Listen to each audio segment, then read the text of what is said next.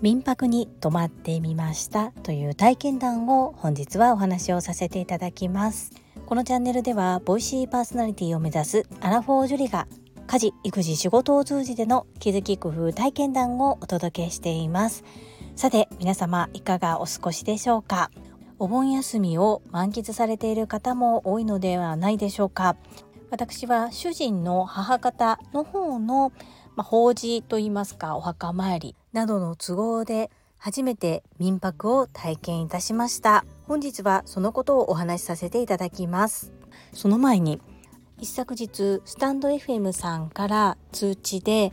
5万回再生突破というお知らせをいただきました。正直に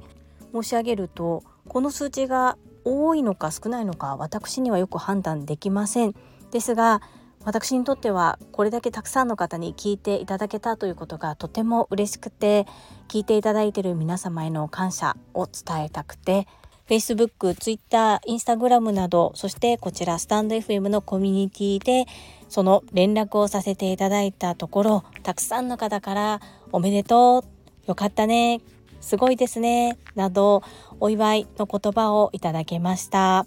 こうやって5万回も再生していただけたというのは聞いてくださっている皆様のおかげさまです。心より感謝申し上げます。皆様聞いてくださり本当にありがとうございます。ご縁に感謝です。今後とも末永くよろしくお願い申し上げます。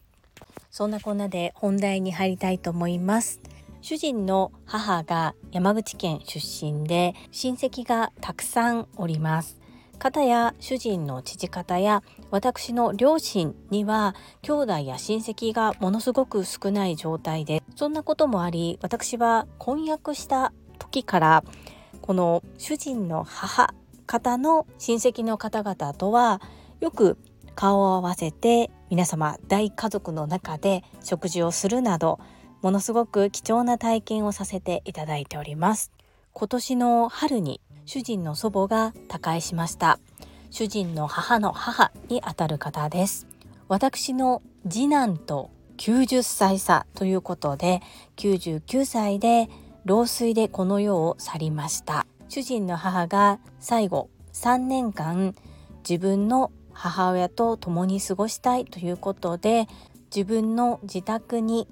主人からするとおばあちゃんですね。を引き取って介護をずっとされていました。デイサービスを利用したり訪問介護でいろいろとケアを受けたりしていました。主人の母が看取りをしていたため兵庫県でお葬式を挙げたのですがお墓はおばあちゃんの地元ということでおばあちゃんの地元でお墓参りをまだ一度もしたことないということ。そしてコロナ禍でなかなか集まれなかったということ。さらにはおばあちゃんの地元ではなく兵庫県でお葬式を挙げたということで親族集まって食事会をしてそしておばあちゃんのお墓参りをしようということで今回集まりました。そこで親戚が営んでおられる民泊こちらに泊まらせていただくこととなりました。私たち家族が泊まっている間は他の利用者を入れないようにブロックをかけていたそうなんですけれども手違いでなんと一組の方が泊まられていてそしてそれが海外からのバックパッカーということでなんだか私はワクワクしてとても嬉しくなりました。息子たちも外国人の方が一つ屋根の下にいるということでものすごく嬉しそうでそして息子たちも外国人の方を怖がったりするのではなくこう喋ったりコミュニケーションを取るのが好きな方なのでとてもありがたい環境に身を置けたなというふうに感じております。私も基本的には息子たちにいろいろと何か聞かれた時の対応はお願いしようと思っていたのですが子供ということで喋れないと思ったのか少しトラブルが発生した時には私が呼ばれました。正直対応できるわけではないんですけれども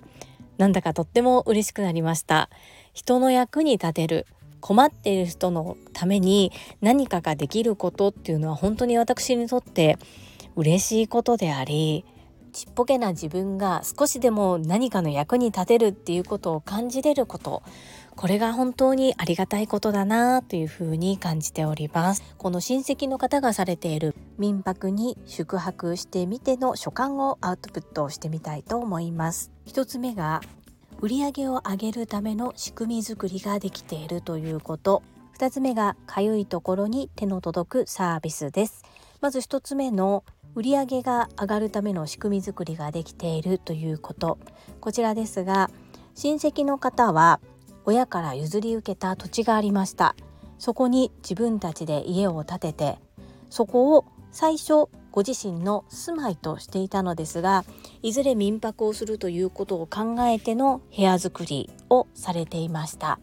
そしてコロナ禍に民泊をオープンしたのですがもともと自分たちが住むための家だったことから民泊をするために特にお金をかけたということはないんですね。そしてお家のメンテもできるそのご主人がいろいろと大工さんもできたり不動産のこともできるということで民泊仕様に少しいろいろとメンテ修繕をしながら足らないところを少し足したという状況で運営ができているというところです。キングコング西野昭弘さんのセカンドハウスが兵庫県の川西市にありますがこちらも1億以上かけて建てられたお家ですがたまにしか行かないけれども自分がたまに行く日以外は予約を受け付けていてそして鍵も受け渡しなしゴミの管理も自分でするなど管理人やメンテしてもらう人を置かなくてもいい仕組み作りができていることで働く家っていうのを実現させておられます。こちらの民泊はそこまではいきません。やはりお布団をきれいにしたりシーツ洗濯をしたりトイレやお風呂の掃除をしたりというところは必要になってきますが民泊なので基本的に食事の提供などができないというルールになっていることからお部屋を貸す。それだけで収益が上がるような状況となっております。そして間に Airb を挟んでいるため仮にドタキャンになったとしても代金の取りっぱぐれがなく最初に予約時点でもうお支払いを済ませてある状況なので金銭的なトラブルもないという状況です。ご夫婦でとても上手に運営されているなという印象を受けています。2つ目のかゆいところに手の届くサービスですが Wi-Fi が完備されていてさらにキッチンも自由に使える電子レンジオーブントースターなども数個ありお手洗いも2階と1階にありますしお風呂もとても清潔で綺麗に管理運営がされています。そして長期旅行者がやはり気になるのはお洗濯なんですけれども洗濯も洗濯と乾燥どちらも含めて1時間ぐらいで仕上がるような本当にコインランドリーですかというような施設が整っております。すごいなと思うんですがこういう最初にお客様が満足できる投資がきちんとできていることでやはり利用者の満足度が高く口コミが広がり空室がある日が少ないような運営をされています。初期投資何でもかんでもお金をかけるわけではありませんが利用者にとってありがたいサービスをちゃんと最初から備え付けてあるっていうのは本当に素晴らしいことだなというふうに感じております。利用者の側面そして経営されている方の側面からいろいろと見えて学び大きい民泊体験だったなというふうに感じております。皆様は民泊体験ありますでしょうか？私は今回親戚の方が運営している民泊ではありましたが実際に宿泊させていただいていろいろと学び大きい時間となりました。そして私自身今マンション暮らしなんですけれども実はコロナ禍に入る直前にホストファミリーとして留学生を受け入れようとしていた経緯があります。民泊とは違いますがコロナ禍を経てリモートやオンラインで主人も私もお仕事をすることが増えたので今の家に住みながら一人留学生を受け入れるっていうのはちょっと難しいかなという状況になっておりまして将来的にどこかに引っ越してでも受け入れをしてみたいなという気持ちが少し湧いてきております。夢を持つというのは本当に素晴らしいことだなと自分が Voicy のパーソナリティを目指してみて思っています。夢は見るものではなく叶えるものというふうに教わったのでいつか私たちが海外から留学生を受け入れられるような家に住みたいなそんな風にまた一つ夢が増えました。実現させるために動いていきたいと思います。今回このスタンド FM さんで5万回再生を迎えたことで継続してコツコツしている私を見て勇気や元気をもらっていますとか夢を追いかける樹里さんを応援することで私もすごく元気が出ますっていうようなコメントやメッセージをいただきました。嬉しいなというふうに思います。そんな形で私も自分の夢を叶えたい叶えるという思いを強く持ちながら周りの方へも元気勇気が与えられる人でいたいなそのように改めて感じました。皆様の参考になれば幸いです。この配信が良かったなと思っていただけた方はいいねを。継続して聞いてみたいなと思っていただけた方はチャンネル登録をよろしくお願いいたします。そして皆様からいただけるコメントが私にとっての宝物です。とっても励みになっておりますしものすごく嬉しいです。心より感謝申し上げます。コメントをいただけたり各種 SNS で拡散いただけると私とっても喜びます。どうぞよろしくお願い申し上げます。ここからはいただいたメッセージをご紹介いたします。第718回悩み自分のライフスタイルに合うイヤホンはこちらにお寄せいただいたメッセージです。高尾さんからです。樹里さんこんにちは。5万回再生おめでとうございます。クラッカー。イヤホン私も2つ使い分けています。一つは骨伝導イヤホン。もう一つはワイヤレスだけどクリップがついていて洋服やカバンにつけておけば落とさないやつです。電車など人混みや周りの音が気になるところで後者を使っています。適応さんメッセージありがとうございます。やはり皆様イヤホン使い分けたりとかされてるんですね。そしてワイヤレスだけどクリップがついていて洋服やカバンにつけておけば落とさないってこれすごいいいですね。適応さん参考になるメッセージをありがとうございます。そして5万回再生についてもお祝いのメッセージありがとうございます。適応さんのように継続して聞いてくださっている方のおかげさまです。心より感謝申し上げます。ありがとうございます。続きましてひろぴょんさんからです。樹里さんこんにちは。5万回再生達成したんですね。おめでとうございます。くす玉シャンパン祝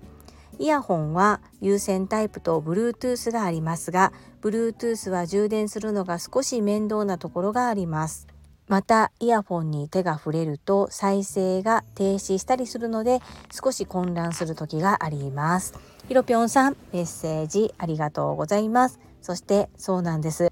全然意識してなかったんですが5万回再生達成したという通知がスタンド FM さんから届きました。驚いたのと同時にカウントしてくださっていることに感謝ですしやっぱり数字で何か見えるっていうのはモチベーションそして自分の中での気づきといいますかあここまでやってこれたんだなっていう風な思いになることができてありがたいなというふうに思っております。イヤホンについても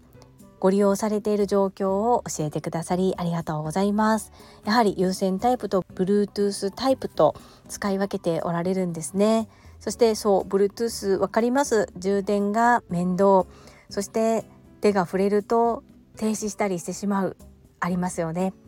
ただやっぱり私の場合は洗い物をしながら聞いていたりすることが多いので有線はやっぱり邪魔ですそして有線だとこう首からぶら下げるなり肩からぶら下げるなりポケットに入れるなりということでスマートフォンを身につけておかないといけないんですよね。Bluetooth となると充電しながら違うところのテーブル棚の上に置いておきながらも耳で聞くことができたりするのでやっぱり便利です。いろんな使い分け皆さんされてるんだなということがとっても参考になりました。ひろぴょんさんメッセージありがとうございますはいいただいたメッセージは以上となります皆様本日もたくさんのいいねやメッセージをいただきまして本当にありがとうございますとっても励みになっておりますしものすごく嬉しいです心より感謝申し上げます。ありがとうございます。最後に2つお知らせをさせてください。1つ目タレントのエンタメ忍者みやゆうさんの公式 YouTube チャンネルにて私の主催するお料理教室ジェリービーンズキッチンのオンラインレッスンの模様が公開されております。動画は約10分程度で事業紹介自己紹介もご覧いただける内容となっております。概要欄にリンクを貼らせていただきますのでぜひご覧くださいませ。2つ目100人チャレンジャー in 宝塚という YouTube チャンネルにて42人目でご紹介をいただきました。こちらは私がなぜパラレルワーカーという働き方をしているのかということがわかる約7分程度の動画となっております。概要欄にリンクを貼っておりますので合わせてご覧いただけると嬉しいです。どうぞよろしくお願いいたします。それではまた明日お会いしましょう。素敵な一日をお過ごしください。スマイルクリエイタージュリでした。